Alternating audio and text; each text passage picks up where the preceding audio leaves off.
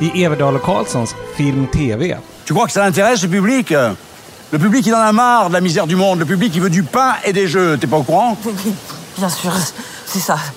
C'est ça. Franska kändisar och förolämpningar i trädgårdsfesten. They don't want to be in a woman's head. Not really, they want to be in their own heads. Porn. Or raison d'etre. snuskhumrar och idealister i andra säsongen av The Deuce. Plus huggormar, monumentala medelhavslandskap och den ojämförlige Monty Don. Allt i podcasten som är din enda vän i film och streamingdjungeln.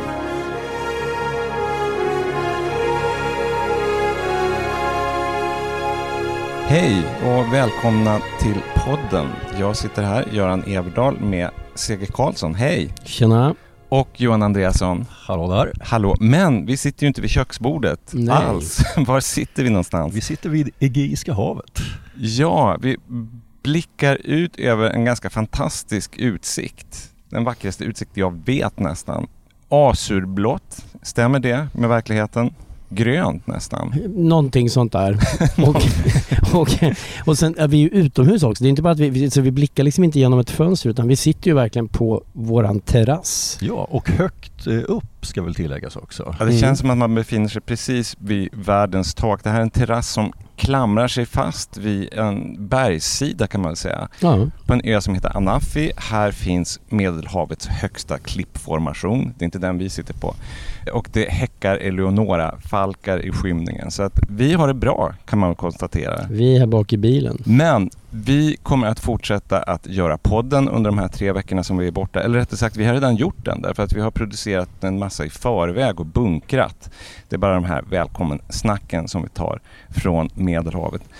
Och just det här serieproduktionen till podden ledde till att jag missade en förhandsvisning av Gräns. Ja, jag Mm. missade den också, men CG, du hann med den.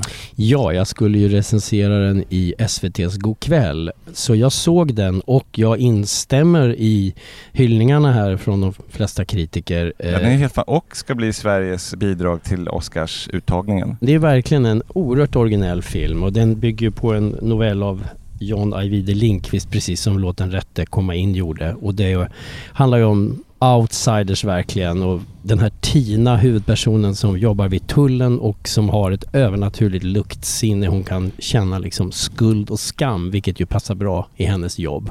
Mm. Och hon ser väldigt speciell ut, lite sådär neandertalliknande. Och sen handlar det om hur hon träffar en annan mystisk, en mystisk man som ser ut ungefär som hon. Och, Och de är övernaturliga väsen va? ja, det, det är liksom det går inte att säga exakt vad de är men de, det finns något lite djuriskt hos dem och de är ju verkligen utanför. Jag har ju då inte sett filmen och kommer inte kunna se den heller på tre veckor så, som, som är lite retfullt. Men när den blev uttagen till den här Oscarslistan så skrev The Rap som är en sån där, det, det är alltså inte The Rap som är rapping utan The Rap, W-R-A-P, filmtermen. I alla fall, de skrev om de här olika titlarna och när de skulle sammanfatta Gräns så skrev de Hot Sweaty Trollsex. Ja, alltså eftersom utlandet är, är ju sen, sen gammalt van med det här, vana med det här svenska, ba, lite så här nakenbad på sommaren och då är det ju så här lite sommaren med Monica och hon dansade en sommar och sånt Mm. där. Och det här är något helt annat, det är fortfarande Ja. svenska nakenbad men det är liksom något helt annat än vad man är van vid internationellt. Jag är bara glad över att kunna säga ett ord som, eller en ordsammansättning som jag trodde mig aldrig få anledning att säga, nämligen trollsex. Mm.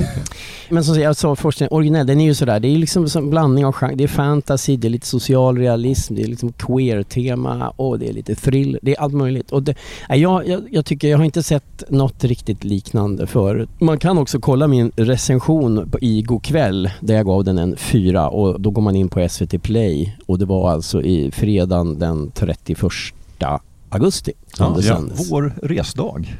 Vår resdag när Mm. vi åkte hit till den här ön dit vi åkt i 15 år har vi räknat ut. Det här är 15 året. Ja, och ändå har vi nu Det här förra året, vi bor alltså på exakt samma ställe hela tiden och det är 15 året och vi har våra fyra rum och allting är precis likadant och ändå lyckades vi förra året då, som borde vara 14 året, så lyckades vi gå fel biten mellan bussen och där vi bor. Och det är Mm. väl kanske Så- 150 meter eller vad kan det Ja. vara? Ja, någonting i den stilen. Vi lyckades ta fel väg. Ja, och då pratade vi i år när vi klev av bussen så var det så här, men hörni, nu måste vi komma ihåg att förra året så, ja, så gick vi fel väg. Okej, då tog vi den nedre, ja men då måste det ju vara den övre. Och så gick vi och lyckades gå fel igen på ett nytt sätt. Ja, Ja, det, det är inte klokt. Jag är lite orolig över oss själva. Alltså ja vad jag ska vi tillägga att det här är som en väldigt liten ö. Det, det Ja. är inte så att man egentligen kan gå vilse här. Nej, det är helt, det är Ja, inte klokt. Jag ser det som, så länge vi inte går ut för klippa eller någonting, så, så länge vi inte ramlar så är jag nöjd. Vi hamnar ju rätt till sist. Ja, och himlen kan inte falla ner över våra huvuden för vi är i princip uppe i himlen. Vi är i himlen på så, på så många olika sätt, men vi ska återvända till Stockholm och veckans filmpremiär.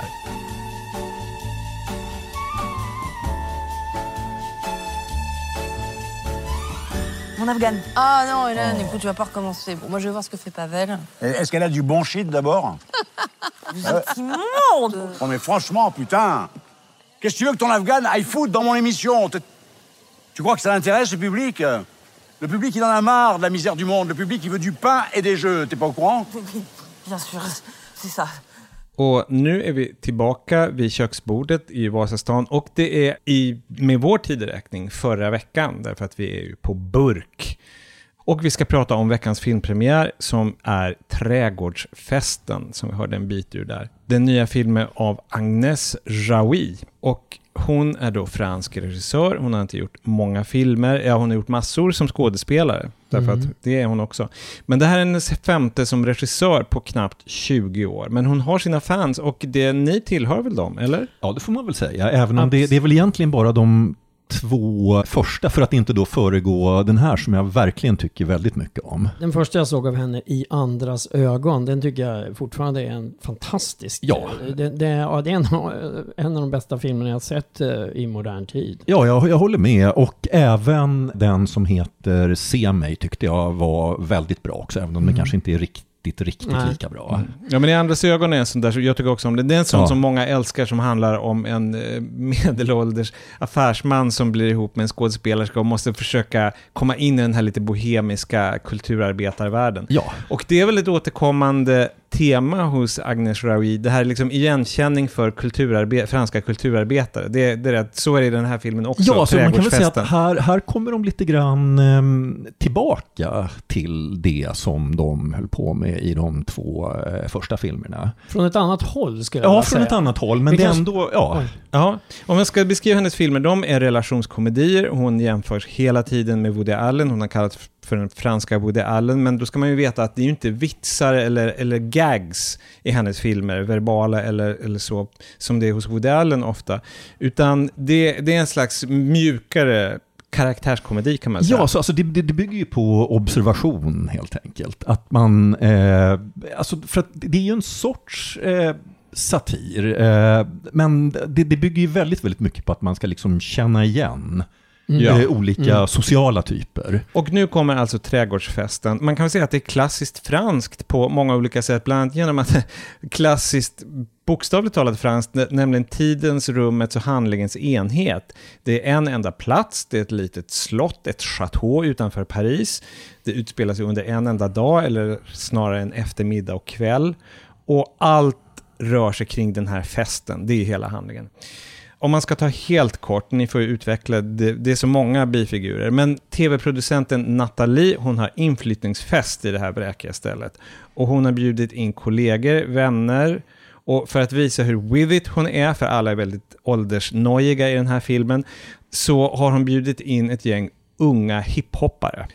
Och framförallt så har hon bjudit in en man som heter Castro, berömd tv-intervjuare på drygt 60 år. Och han är jättefrustrerad, han håller på att förlora sin tv-show och identitet med det. Och han har en syster, Helene, och hon spelas av Agnes Jaoui själv. Och Castro ska man säga, det är hennes ständiga manliga primadonna, eller vad man ska säga, Jean-Pierre Bacry, som var med i Ja, och som väl också är hennes ständiga manusförfattare.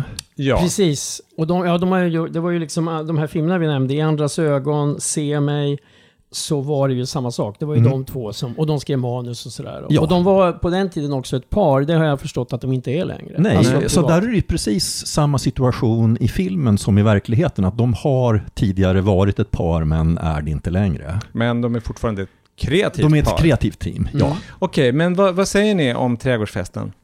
Alltså jag hade ju väldigt roligt om man bara ska väldigt så här rakt på sak säga. För att det är på sätt och vis inte en märklig film. Jag tycker inte att den når upp till de här två eh, första. Men alltså jag hade så kul när jag såg den att det på sätt och vis inte spelar någon större roll. Alltså det, om man nu tjatar jag så mycket om, men det jag Mm. tyckte som var så unikt med I andras ögon, och fortfarande tycker, Ja. det är att det var en så otroligt originell Ja, det upplägg. Att, att Mm. liksom, vad ska vi säga, han som vi gillar mest, det var den här affärsmannen. Den f- fyrkantiga som, snubben. fyrkantiga, som Ja. inte var bra på kultur eller någonting och som gärna ville bli det och allting. Och, han, och de tyckte att han var lite töntig, de här Mm. coola bohemkulturtyperna. Och det var liksom en liten originell, tycker jag, historia på det Ja, sättet. Men han har ju motsatt roll i den nya Ja, filmen. totalt. Ja. Och sådär. Så att Det- om man tar det, så här spelar han en eh, överhipp och lite övermogen man. Och extremt sådär fåfäng, eh, egotrippad, narcissistisk. och- Hänsynslös. Ja, Mm. och liksom ömklig, fast liksom han tycker själv att han, ja. Och han är inte flintis. Alltså, det, den här Bakri i verkligheten har ju då en ganska uttalad flintskalle. Och här har han då, vilket de gör sig lustiga över, för han har någon slags peruk på Mm, sig. Som är mm, ganska mm. ful med tanke på att han ska vara en rik person. Ja, det, det är också ett återkommande skämt i filmen att bland de här eh, inbjudna gästerna på festen så finns ju också deras huvudpersonernas dotter som just har skrivit en roman som man förstår på ett väldigt lite maskerat sätt handlar om föräldrarna på ett ganska elakt sätt. Och det här har de inga problem med, utom på en enda punkt, att han vill absolut att hon ska ta bort att han har peruk. Det är så att säga den enda, han, annars får hon liksom skriva vad som helst, att han knarkar, att han är en skitstövel, men det här med peruk, det vill han inte ha med i boken. Alltså jag tycker då att, jag hade också roligt Johan, och, men för mig är det sådär, det är många enskilda bitar som jag tycker är kul. Och, Ja. det, och det är både dialog och det är situationer och, och, och, och sådär. Men däremot så tycker jag, liksom hela, alltså dels så tycker jag att den blir lite repetitiv. Och lite tydlig också i sin humor några gånger. Jag tycker liksom att det är några gånger, så- ja, nu har vi fattat det där. Alltså Mm. jag tycker den är, den är helt enkelt lite, lite tjatig jämfört med vad jag tycker hon är när hon är i toppform. Plus att det finns något lite magsurt i den som jag inte riktigt har märkt hos Agnes Raoui tidigare. Alltså det, det finns ju ett väldigt, ännu tydligare än tidigare, vilket det kan ju bara ha att göra med att åren går, men det finns ju ett väldigt, så att säga, medelålders perspektiv i filmen. Och, alltså den franska... Och inte bara medelålders, utan ganska medelålders, lite bittert kan jag Ja, tycka. och alltså den, för att det, det är väldigt mycket just, alltså de så att säga mer liksom elaka skämten, det, det handlar ju dels om yngre människor, men framför allt så märker man att de, de avskyr sociala medier och, och, och ny teknik. Och den franska filmens originaltitel heter Public och det, det är en uppenbar ironi. Allmän för plats. Det är en allmän, alltså filmen handlar om en privat fest, men på grund av att alla hela tiden går omkring och är uppkopplade med sina telefoner, så, så blir ju allt, och det är bara kändisar där som hela tiden måste vara synliga för sin publik, så blir ju den här privata festen just en allmän plats. Alltså det är väl, om det finns en idé bakom filmen så är det väl det i just den.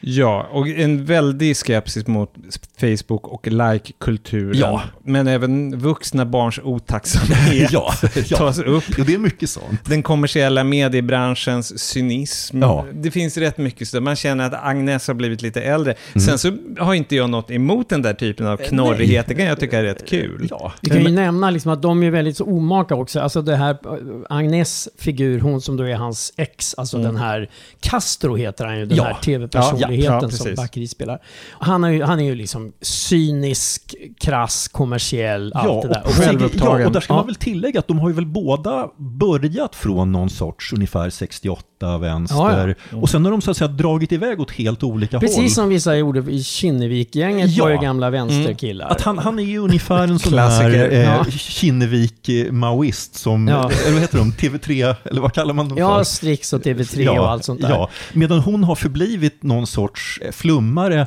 Ja. men också så här totalt ansvarslös. Hon har ingen som helst förmåga att ta ansvar. Hon, hon liksom bara blajar iväg, åt alla möjliga håll och kan absolut inte ta ansvar för någonting. Det är en kär figur i fransk satir, den Ja. här den eh, frasradikalen som blir kapitalist. Mm. Och helt enkelt en, en kinnevikare. Men Ja. det, det tas sällan upp i, i svenska filmer, men om man tar den här seriesatirikern Lucier som Ja, sen ja. Mm. började regissera film, han älskar ju den typen av reklamare med, med rötter i 68-rörelsen. Ja, De ja. som tar över produktionsmedlen och sen upptäcker att de kan tjäna pengar på dem. Jag har för mig, det är ju så här att hon som fortfarande då är socialt engagerad och lite vänster, hon vill ju ha med, för det är någon kvinna från Afghanistan, som Ja. hon, någon flykting som hon vill ska få vara med i den här tv-showen. Det kan väl en bra intervju i ditt kändisprogram? Ja, Ja. och då tycker jag han är värdelös. Men sen så kommer han plötsligt på, men vänta, Afghanistan, tror att hon kan fixa något bra liksom sådär. Mm. Och Ja. det, det är liksom, det är ungefär det. Då skulle han möjligen kunna tänka sig, men han tycker annars att det låter Ja, som en och, och sam, samtidigt som hon då, när hon pratar hela tiden liksom går på med de, de här liksom ja, idealistiska och socialt medvetna grejerna, så har ju hon filmen börjat, det här är väl inte en spoiler, att den, den börjar med att hon kör på någon annans bil på parkeringen och det här borde hon naturligtvis tala om för den som äger bilen, men det här det kan ju bli dyrt med reparationen, så det här vill hon absolut inte. Och hon, hon har ju åkt dit tillsammans med någon annan, någon snubbe, som hela tiden försöker, men du måste ju ändå liksom säga att du har liksom satt en stor buckla i den här bilen, men det, nej, då vill hon mycket hellre prata om Afghanistan och... En snål bohem. Ja. Realistiskt, skit- inte ovanligt Nej. i verkliga livet. Innan vi går vidare till betyg så ska man prata om den här formen som då är väldigt, på ett sätt, stram. Att Mm. de håller sig i Ja. den här miljön och det blir lite mörkare och de blir lite fullare och sådär. Mm. Den typen av skildringar finns ju tidigare. Jag tänker på Robert Altman Ja, eller för att ta en... en Janne Halldorf har gjort något Ja, liknande. eller, eller för att ta en fransk klassiker, Spelets regler är väl sån också. Den tror jag i och för sig har lite längre tidsspann, men den är i den stilen, en Ja. helg tror jag. Ja, okej. Alltså en lustig grej är att just Bakri alldeles nyligen var med i en film som jag tror till och med kanske fortfarande går på bio, en fransk, men inte av henne då, Mm. Raoui, som heter C'est la vie, som utspelas på en eh, fest. Där, är han, där har han en cateringfirma och den Ah. utspelas på ett enda kalas utomhus. Okej. Och där är han liksom den som är liksom Ett huvudpersonen. exklusivt monopol, franska partyfilmer. Ja, Har han. det var för övrigt en som väldigt många svenska kritiker höjde till skyarna. Jag tyckte den var sådär, men eh, ja. Ja. Jag känner, om man jämför den här med Altmans och Halldorfs varianter på de här festskildringarna så tycker jag att Agnes Jaoui, hon lyckas hålla ihop det någorlunda. Alltså Mm. det, det är ganska stramt, det, det blir inte så här löst i hullet som det kan bli när folk bara går runt i en trädgård och blir fulla. Mm. Och så är det inte riktigt. Däremot så kan jag, ni, jag är nog inte lika förtjust i den som jag känner att ni är. Jag tycker att den blir lite, kanske en aning tunn. Kan jag påminna dig om några ord jag har använt? Repetitiv, lite tjatig och ja, det är i och för sig Ja, du är uppenbarligen helt eh, salig. Nej, men jag, jag tror att du blandar ihop mig med Johan. Ja. Ja. Okej, men jag missuppfattade det. Men Ja. vi, vi kanske helt enkelt ska köra med öppna kort och gå till Ja. betyg. Sege? Tre. Fyra. Och det blir tre för mig också, så att det blir totalt tre stjärnor till trädgårdsfesten. Och då går vi vidare till TV. See a picture in a thousand places cause she's this year's girl.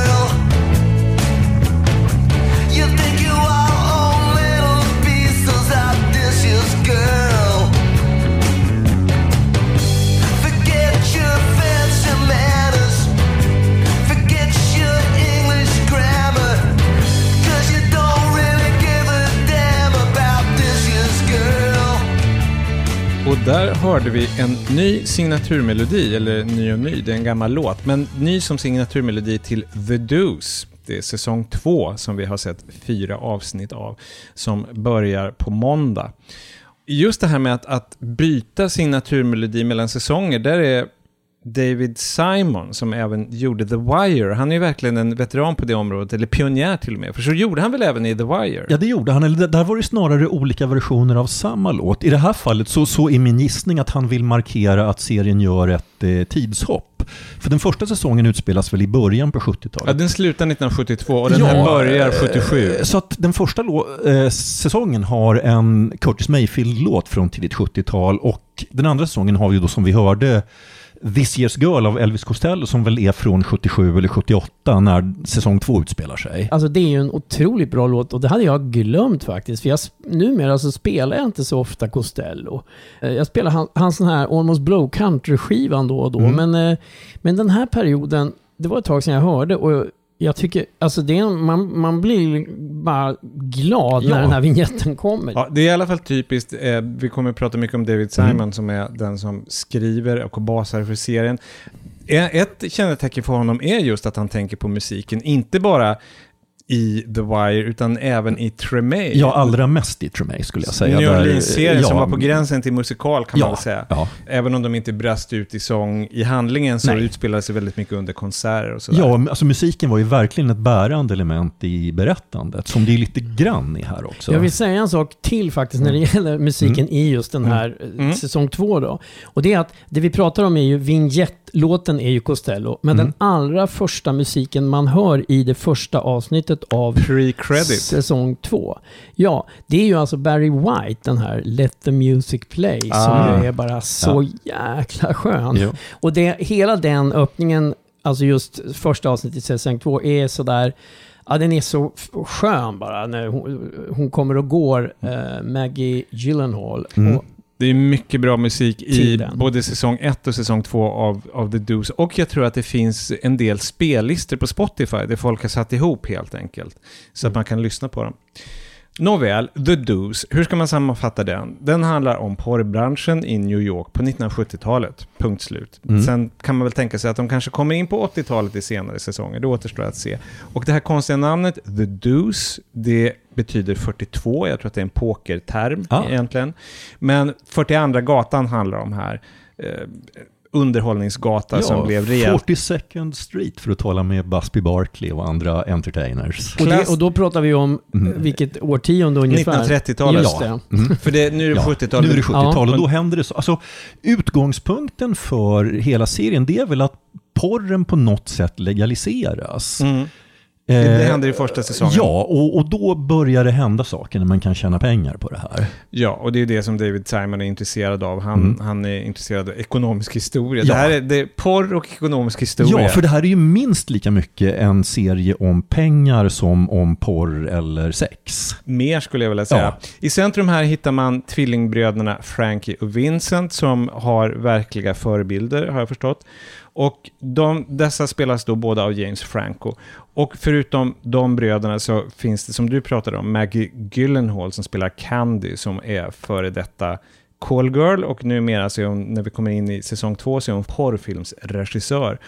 Och runt, av, runt om så finns massvis av prostituerade och hallickar och snuskbutiksinnehavare, olika slags sleazebags av alla slag. Gangsters. Ja, Ja, men, inte men minst. ä- Ja. även liksom helt vanliga människor. Att en, en av huvud, huvudpersonerna i serien, den här Abby, det är ju en vanlig så college-student som bara råkar eh, ramla in i den här miljön. Och det är ju det är verkligen en styrka med serien och något som jag föreställer mig återspeglar verkligheten. Att, att just den här miljön och väldigt mycket den här baren då, som, som det hela eh, kretsar kring, att den drog till sig verkligen alla, det, är en- det är en otroligt vital och spännande och levande miljö som lockar till sig människor från verkligen alla möjliga skikt av samhället som i normala fall inte skulle befinna sig i samma rum. Ja, vi ska se när säsong två börjar, då har man alltså gjort ett tidshopp på fem år från ettan.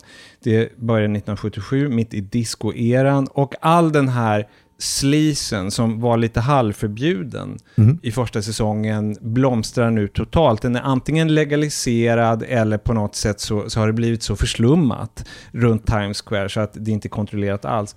Så att där finns en hel liten snuskindustri, det spelas in p-rullar, det finns massagesalonger, sjaskiga barer, nakendans.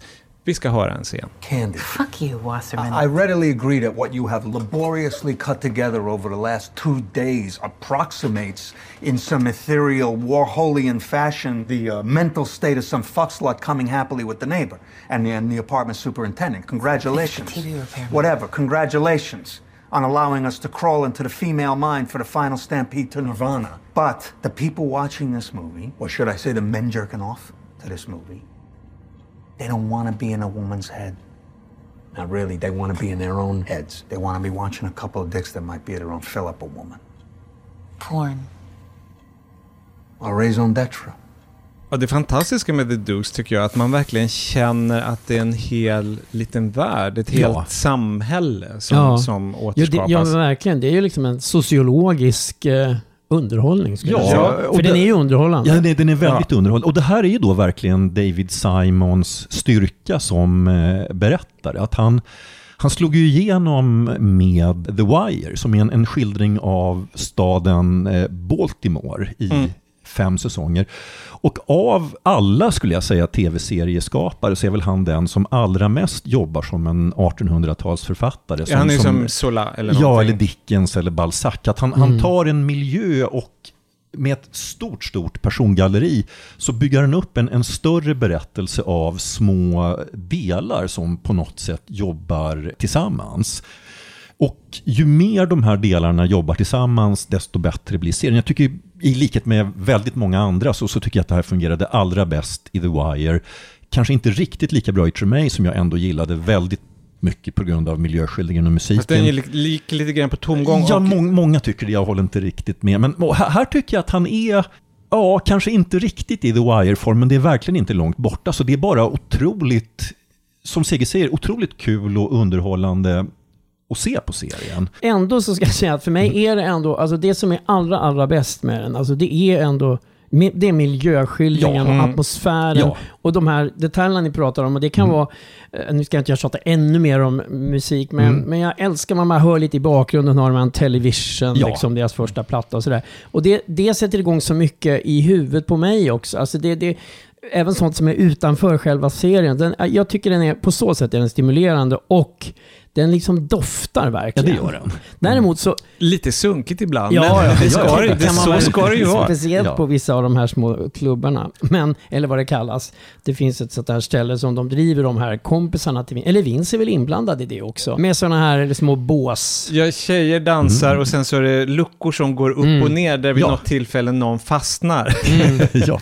Jo, nej men det är ju inte sådär helt fräscht. Men eh, sen är det det roliga att eh, den här Abby som vi pratade om, och det är inte bara hon, men Den unga tjejen. den unga tjejen som faktiskt då ju blir ihop med Vince, det kan man väl säga. Ja, det, ja, ja, Ja, det, det- de, herregud, de det är ihop när ja, säsongen börjar. ja. Ja, ja. men alltså när säsong två börjar. Ja. Ja. Jo, Mm. men jag menar de blir ihop i ettan. Mm. Ja. Vi, det kan, det, säsongen kan Men, vi men spoila. där, det är ju fascinerande för hon är ju feminist och hon Ja. läser sån litteratur och det finns ett väldigt sånt här glapp mellan henne och Vince. För Vince är ju liksom gatan-kille. Mm. Och hon är ju liksom, det märks då och då så här små saker, hon kan säga någonting som refererar till någonting som har med kultur att göra. Man fattar att ah, det där hajar han inte riktigt. Sådär. Mm. Och sen har ju de någon slags fantastisk kärleks... Alltså nu, jag, jag blev nästan lite paff nu när den börjar. Efter fem år, de var så himla nykära nu i första avsnittet. Mm. Eller hur? Ja, där, där kan jag känna att det här tidsglappet är kanske inte helt realistiskt. Nej, det var det, jag känns som- menade. Ja. Fem år ändå. Ja. Ja. Men det är en lustig detalj det här med att det ändå är 70-tal och det finns en radikalisering och det finns Women's Lib och Mm. allting sånt där. Grupp 8 skulle man säga i Sverige. Men att många av de här gestalterna, inklusive de prostituerade och definitivt Candy, den kvinnliga porrfilmsregissören, alltså där gör de ju en poäng av att hon har en typ Women's Lib-litteratur liggande på nattduksbordet. Mm. Den här radikalis politiska radikaliseringen, det finns, för dem i alla fall, så finns det ingen motsättning mot det Nej. de liksom jobbar med och att de ändå kan vara politiskt medvetna. Ja, nej, men alltså ett, ett väldigt tydligt tema i serien det är ju just att folk och framförallt då de här kvinnorna på olika sätt försöker ta makten över sitt eget liv. Det gäller ju speciellt Maggie Gyllenhaals figur. Och sen alltså, det, det, det skildras ju inte oproblematiskt på något sätt. Hon, hon går ju på rejäla minor och det är en väldigt sunkig och kriminell miljö, men samtidigt den är också så fängslande, så det är något väldigt lockande med den. Men, men de är ju ändå noga med att, att man påminns om att folk mördas, Mm. folk dro, dör av drogöverdoser, folk utnyttjas. Och samtidigt finns det utrymme för nästan bondkomik Ja. ibland också. Mm. Därför Ja. att det är en sån, jag menar, porrfilmsinspelningar och folk som kanske inte är så jätteduktiga på Ja. det, liksom det tekniska med att spela in film. och Och sen, en- det finns plats för skratt. Ja, och en, en annan komisk grej är ju, och det tror jag också är precis som det är i verkligheten, att en del personer som kommer in och gör de här porrfilmerna är ju någon sorts filmnördar som bara vill göra film och det här är liksom den enklaste sättet att komma in. Så det, det är liksom mycket prat om typ franska nya vågen-filmer. Ja, de har och- ju på kontoret Ja, där eh, som Candy och hennes manliga ja. kollega, de, Mm. där de gör porrfilmerna Den inne på kontoret. porrfilmsproducenten med Ja. öppen skjorta Ja. och eh, Stickan Men Andersson-mustasch. de har ju liksom, på väggen är det en Gilles och Jim-affisch. Ja. liksom. Eh, Och det tror jag också är helt realistiskt. Ja, det- alltså, det- ja. Om man är i filmbranschen så har man ett intresse från Ja. början och sen så kan det gå åt olika håll. Ja, alltså i USA så var det väl Roger Corman som introducerade Ingmar Bergman med Sommaren med Monica och då ändrade han titeln till Monica, The Story of a Bad Girl och så klippte han bort lite tråkiga scener. Det skulle, det skulle Bergman ha gjort själv. Eller inte- nödvändigtvis klippa bort scenerna, men, men lite, lite så här en klatschig titel har ingen dött av. Just den här producenten, kollegan till Candy, alltså Maggie Gyllenhaals eh, rollfigur. Eh, det är kul för hon kämpar ju, hon, hon håller ju på och vill göra liksom de här porrfilmerna lite mer, vara kreativa, hon har idéer. Mm. Det, det hon kommer på under den här tvåan det är ju att hon vill börja göra så här sagor, använda Mm. sig av gamla klassiska sagor, Lilla Rödluvan och sånt. Och han är liksom, han, å ena sidan har han den här kulturkollen och bildningen. Det är flera gånger han säger så här, ja, ja, ja, jag vet också. Och så förstår man, jo, men han har bildning. Ja, och när, när Men- de tar upp det här med sagorna, så det, det, var- det var en Ja, sån rolig ja. replik just för att han är ju Alltså, han är den här roliga blandningen av sleaze-typ och kultursnubbe. Att då, när de just kommer in med de här folksångermusik, så här, men nu får du lugna dig med de här Bruno Bettelheim-grejerna. Just det, som hon då måste fråga Så sig ja. någon annan. vem Hon frågar är. sekreteraren, vem Ja. är Bruno Bettelheim? Jag vet inte heller. Och så samtidigt så är han ju så här, när hon blir för mycket sådär att hon vill, de- här porrfilmerna, att de ska vara, alltså då blir han så här, "Nej, men lägg av. Det viktiga är ändå, ja, det, det ska knullas. Ja. Och det är det folk vill ha. Det är och det vi liksom, tjänar pengar på. Skit i det andra. Liksom. Mm. Det är pengarna vi ska göra. Liksom. Sen får du liksom utveckla det konstnärligt någon annanstans. Så han har verkligen den där dubbelheten. Ja, Konst det, mot kapital. ja, och alltså samtidigt, det här är ju någonting som pågår i serien och jag, jag antar att det här är också är taget från verkligheten. Att en sak som händer i de här fyra första avsnitten är ju att några av de här mer ambitiösa porrfilmskaparna, de, de får åka på något sorts, ungefär porrbranschens motsvarighet till en Oscarsutdelning som då hålls i Los Angeles. Eh, så att liksom branschen försöker på något sätt att liksom göra sig lite fin också. Snofsa till sig. Det är mycket som händer i den här serien. Det är väldigt många olika trådar. Det finns också, vi har inte ens berört att det finns den här poliserna som det handlar Nej, om det. också. Mm. Och hur man börjar rensa upp, man börjar se Just att det, det, det finns... är- ja. Det här rensningen som jag sett Mm. nu, Times Ja. Square är ju renskrubbat. Man ser lite grann det första fröet till det, vad som börjar hända. Men om man ska sammanfatta, jag är så förtjust i The Deuce. Jag kan till och med säga att jag älskar den här serien samtidigt som den är ganska den är ju inte lika känslomässig som The Wire. Alltså fann, om, man tar, om man har sett The Wire så vet man att, att det fanns en enorm känsla för de här gatumänniskorna. Det fanns en knarkare som heter Bubbles. Hur ska det gå för Bubbles? Det var Ja. liksom den stora frågan i varje säsong. Och det finns inte någon riktig motsvarande känsla här. Däremot så finns det här fantastiskt intressanta att se hur funkar hela den här industrin och Ja. det här samhället. Nej, jag tycker att just att, sådär, att man känner lite starkt i den här, det Mm. är faktiskt eh, när eh, Candy, alltså Maggie Mm. Gyllenhaal, när de scenerna med henne och hennes lilla pojke, son, Mm. som ju liksom inte riktigt vet vad mamma håller på med.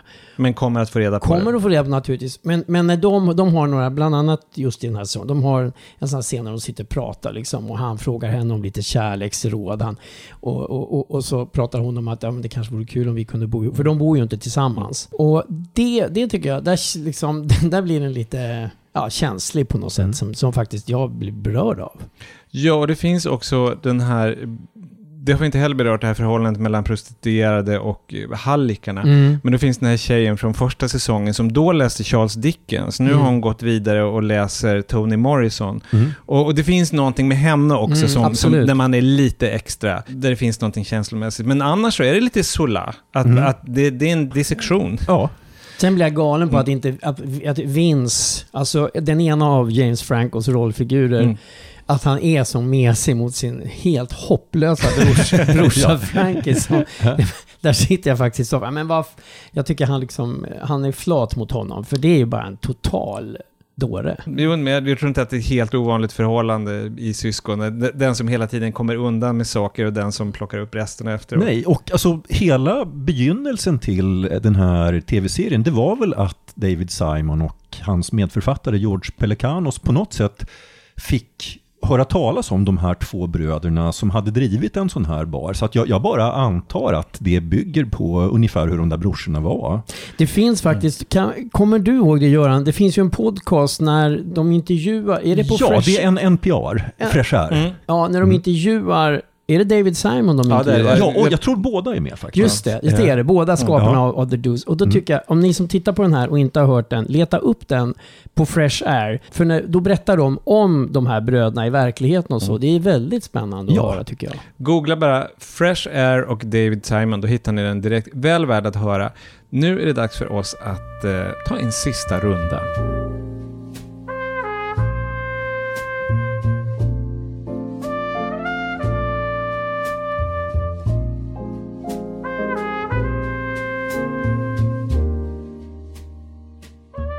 Efter storstadslarm och allmänt snusk så är det dags att varva ner med sista rundan. Under semestern så ska jag förvarna om att sista rundan är inte så mycket en runda längre, utan den är nedbantad. Så vi har bara ett tips de här tre veckorna som vi är borta. Den här veckan så är det jag som kommer med det tipset och eh, då blir det faktiskt ingen dramaserie eller film, utan det blir ett av de få realityprogram som jag tittar på. Trädgårdsprogram till på köpet på Netflix. Fast det är en BBC-serie som går på Netflix. Och den heter Big Dreams Little Spaces. Och det handlar om vanliga britter som har små ursliga trädgårdar på baksidan av sina hus.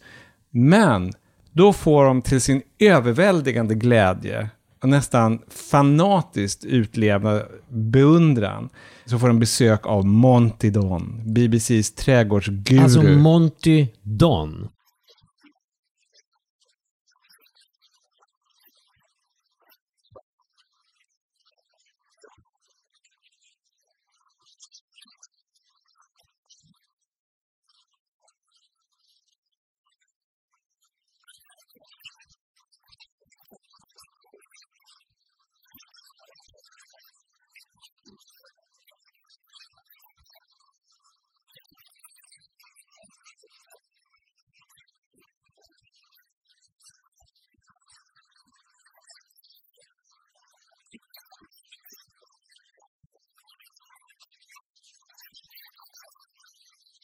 Han heter Monty Don. Det låter som en hans namn. porrfilmskådespelare. Nu känner att du är lite påverkad av The Deuce. Jaha, jo, det kanske jag var. O, bara på något sätt o, o, omedvetet. Eller det är Ja. inte maffiabossen Don Monty? Nej, nu ska jag säga att, att väldigt många av de medverkande i den här serien, de verkliga människorna, är ju uppenbarligen lite tända på Monty Don. det, det, de här kvi- kvinnorna, liksom, det kvittras väldigt mycket om när, när Monty Don är i närheten. Och även, även männen är totalt på något sätt besatta av honom. Så att bara det är en kul del av den här serien. Formen är helt enkelt att det är två hushåll per avsnitt som får besök av Monty Don och de presenterar sina planer för honom och han på något sätt reviderar dem. De vet ju inte lika mycket naturligtvis som BBCs trädgårdsguru Monty Don. Och sen så handlar resten av programmet om hur de försöker följa hans instruktioner. Ibland gör de inte det. Ibland så känner de att de vet bäst själva och vi i publiken bara åh nej, nej, nej, nej, nej. Lyd Montys råd för Guds skull. Det är alltid den här formen. Och det finns en speaker som är lite småvass, men hon är aldrig egentligen elak. Och Monty Don, han är så uppmuntrande. Everybody can cultivate a big dream. Det slutar alltid med en invigning med inbjudna vänner till de här familjerna. Och det regnar ofta, vilket Det är bidrar... ju England. Mm, det är ju England, exakt. Det bidrar till autenticiteten. Och den ena, det är alltid som sagt två familjer och den ena familjen är ofta lite, det finns en känslosam aspekt. Att det kan vara, i ett avsnitt så, så är det någon som har en vuxen död syster som hon har fått ärva, så att då vill hon att den här trädgården ska bli en slags hyllning till systern som älskade trädgårdar. I ett annat avsnitt så är det en, ett av barnen som har drabbats av utmattningssyndrom. Hon orkar liksom ingenting. Så att hon ska få trädgården att sitta i och ta det lugnt och ändå uppleva någonting. Jag kan säga att det, det är inte supersentimentalt, men jag blir rörd. Alltså jag, jag har sett rätt mycket av det här på gymmet på min telefon. Så att jag står där och, jag, Det är en väldigt rolig bild i mitt huvud. Jag ser dig på gymmet. Sitter du på någon sån här cykel eller kan du stå på Nej, någon nej, maskin? jag, jag hatar att sitta på motionscyklar. Jag står alltid på löpband. Men på ett löpband och Ja. så, så ser du det här Monty Don då. Jag, jag har ju sett honom, nu har ju nu visat också den Ja. här ganska stora mannen med någon så här liksom krull- Krulligt hår, krulligt ja. hår och stora labbar. Han ser ut, det är så här... Jo, jo. Jag, bara, jag vet inte, det är en rolig bild. Ja, och så man tänker sig på löpet, det blir som att du liksom rusar mot honom på skärmen men aldrig riktigt kommer fram. Oh, Monty. Ja, Ja, Monty. Jag gillar ju Monty, men jag kan tycka att han är lite... Det blir lite personlighetskult. Jag tycker att det är kul. Ja. Men jag har, inte, jag har inte sett tillräckligt många, många trädgårdsprogram för att vara fullt så salig över honom som person. Som alla engelsmän, män som kvinnor, oavsett sexuell preferens, så är de alla galna i Monty Göran, får jag fråga dig en sak till? Jag är, mest, jag är ledsen, vi måste tillbaka till gymmet. Jag måste bara Ja. fråga. När du då står på den där maskinen, hur nära står de andra som tränar bredvid mig? Ser Det de... varierar Seger, det beror Ja. på hur många det är på gymmet. Jo, men ser de... ja, då- det händer. då, det är någon padda du tittar på, eller hur? ja, Så då ser de liksom det här... Ja, Ja, men det är bara... det här trädgårdsprogrammet. Men, tro, det här är Stockholm, noll intresse för, för mitt håll. All, alla står i sin egen bubbla. Ja, okej. Just det, det blir ofta lite, lite känslosamt. Och, och det är väldigt blandat klientel. Det är medelklass. Men ändå, det är, ibland så är det en indisk-engelsk familj, det kan vara ett homosexuellt par. Det är som, nu vet jag att ingen av er ser på Hela England bakar, det är ju jag. Men det är också det där väldigt mysiga att alla får vara med. Jag vill påminna dig om en sak du sa i början av ditt det här tipset. Ett av de få reality-program jag ser. ja nu har du redan, otaliga... redan då gick det genom mitt huvud. Ja. Jag ser inga reality-program och har faktiskt inte gjort det i nästan hela mitt liv. du är ju så fin. Nej, Ja. jag bara säger det och det är så kul. Ja, ett av de få. Och så direkt så här, ja, Ja, men det är hela den England här och det är hela England bakar och Ja, det är ja, Project ja. Runway, det finns ju inget slut på Ni kan släppa luktsaltet nu, pojkar. Jag är inte, det som är roligt med just Big Dreams Little Spaces, i likhet med hela England bakar, det är att det finns väldigt lite konflikter. Det finns någon slags spänningsmoment, hur ska det gå? Men alla hjälper varandra, alla bara, det är som spiken säger om Monty Don, And Monty gets stuck in. Han, han drar sitt strå till stacken. Alla hjälper varandra. Om man lär sig saker om växter förstås och jordmån, men även underligheter. I ett avsnitt så är det en excentrisk kvinna som är besatt av att hon vill ha ett mudhead. Monty är otroligt. Det är då han säger “But it's profoundly unusual”. Du måste förklara vad ett Ja, för det, mudhead det är. låter lite som ett så här, brittiskt bluesrockband, Mudhead. Men, Ve- ja. Vet ni ingenting? Nej. Ett mudhead. Men det här säger vi för tittarnas skull, Ja. eller förlåt mig, Ja, ja, förlåt, för vi vet skull. naturligtvis. Nej, jag har Ja, faktiskt inte en aning. Jag var ironiska, jag, Ja. jag har heller aldrig hört talas Ah, om okej, ett ja. Mudhead innan jag såg det här programmet. Ett, det undrar jag om ens Monty Don hade. Men ett Mudhead är helt enkelt en jord och gyttjehög format som ett ansikte som ser ut att växa upp ur gräsmattan. Som man sen planterar svamp och mossa på så att det ser ut som ett troll som är halvt begravt under marken. Jag kan tänka mig det här filmat av George Romero.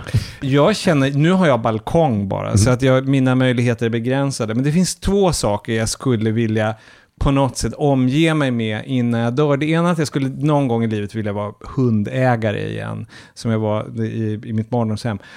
Nu är jag allergisk, så det kommer inte förverkligas i brådrasket. Men jag skulle vilja ha ett mudhead. Mm. Och då får Monty du- Don säga vad han vill. Ja, men har, rent konkret, du har ju en ganska, ofta i alla fall, ganska rejäl balkongodling. Har du fått något tips som du faktiskt har förverkligat från det här programmet?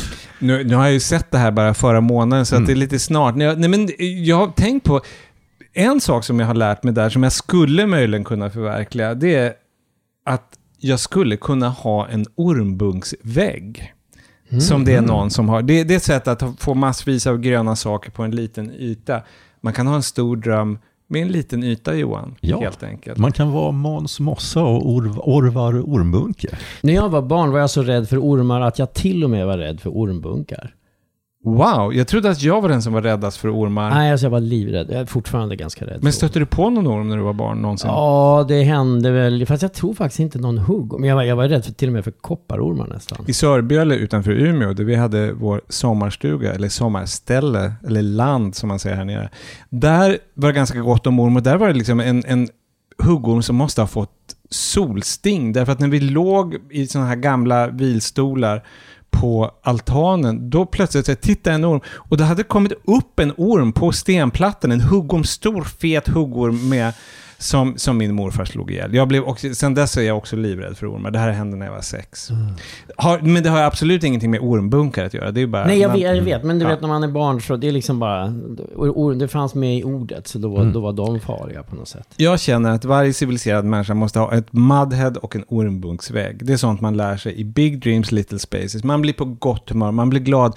I vår tid med så mycket ondska på internationella planet och så mycket småaktighet och det här valet som pågår, så känner jag att Big Dreams Little Spaces, det är precis vad jag behöver. Det var mitt tips, Netflix. Enda nackdelen är att det finns för få avsnitt. Lägg upp fler säsonger för HVT. Nåväl, det blir så här de närmaste tre veckorna. Den här veckan och de två som följer. Bara ett tips. Och det blir, och det här tror jag rätt många nu kommer att gråta öppet. Det blir inget pyjamas-tips med CG Karlsson. Nej, det är ju så att jag, jag har ju inte ens själv med mig pyjamas till den här semestern. För att... Eh, Men du har med dig morgonrock.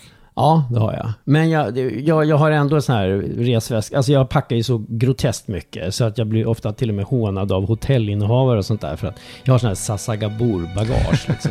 Och jag har helt enkelt ett massa pyjamasar, nej. De, det fick de få vara hemma. Men en? Nej, men det går inte att ha en. Det finns något som heter hygien. Inte ens Jessica Albas sidens pyjamas. Vi säger hej då för den här gången. Hej hej. Hej hej. Och konstaterar för, jag vet inte, är det 34 gången i ordningen, att Jarowski är vårt produktionsbolag. Niklas Runsten redigerar. Vi finns på Facebook. Kolla in oss där. Den som saknar pyjamastipset kan kolla in gamla pyjamastips där. Det finns massvis. Tjogtals, bokstavligt talat. Men vi är färdiga för den här gången. Tjingeling! Tjingeling.